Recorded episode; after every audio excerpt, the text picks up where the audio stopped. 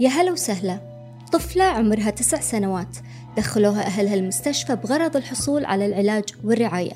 والنتيجة تم احتجازها وإبعادها عن ذويها واتهام والدتها بإساءة معاملتها والتهديد بمحاكمتها. الطفلة اللي اسمها مايا قضت تقريبا ثلاث شهور محجوزة بالمستشفى كنا سجن. وبعد ما طلعت صدمت بأن والدتها انتحرت. تفاصيل المأساة اللي مرت فيها عائلة مايا تعود إلى يوليو 2015 كانت في التاسعة من عمرها. مرضت. جتها نوبة ربو حادة وبدأت تعاني من أوجاع شديدة في جسدها الصغير.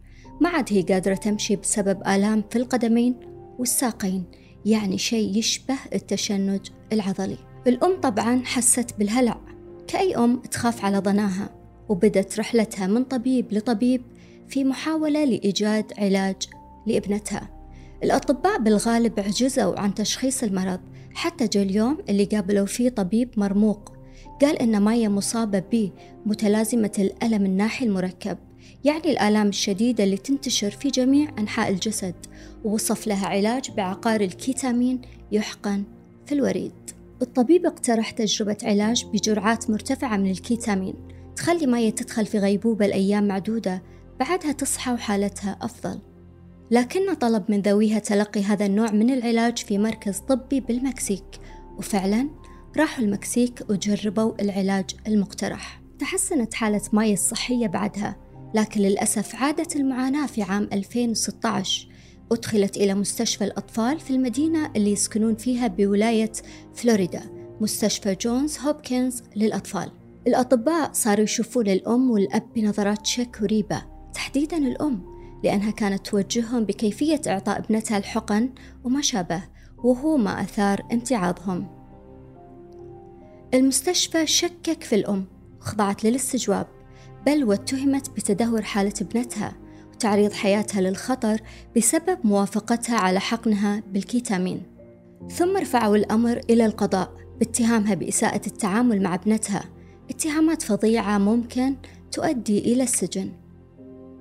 وعلى الرغم من العثور على وصفات طبية صالحة لجرعات الكيتامين في ملف المريضة ومطالبة المستشفى بإغلاق التحقيق لكن المستشفى بدأ بمحاربة عائلة مايا عند محاولتهم إخراجها من المكان. في هذه المرحلة قرر الأطباء وقف استخدام الكيتامين تماما وحبس الطفلة داخل المستشفى دون مبرر قانوني ومنع عائلتها من الزيارة.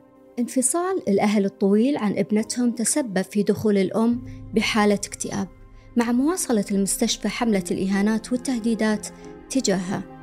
ينتهي الأمر بفاجعة. لقوا الأم منتحرة شنقا في مرآب المنزل. تركت خلفها رسالة تروي فيها عدم قدرتها على تحمل هذه المحنة. الرسالة عنونت ب Take care of مايا اعتني بابنتي.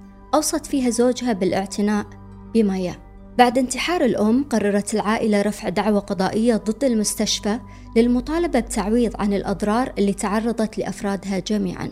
المحكمة قبلت القضية بعد سنوات من الرفض وصدر الحكم في نوفمبر 2023 هيئة المحلفين توصلت إلى أن المستشفى محل الاتهام مسؤول عما حصل لمايا وعائلتها وانتحار والدتها بنهاية المطاف. وغرمت المستشفى 261 مليون دولار وذلك بعد مداولات استمرت لأكثر من 16 ساعة على مدى ثلاثة أيام. قصة مأساوية أثارت الرأي العام لأنها كسرت الثقة بنظام الرعاية الصحية الرسمي. فمان الله.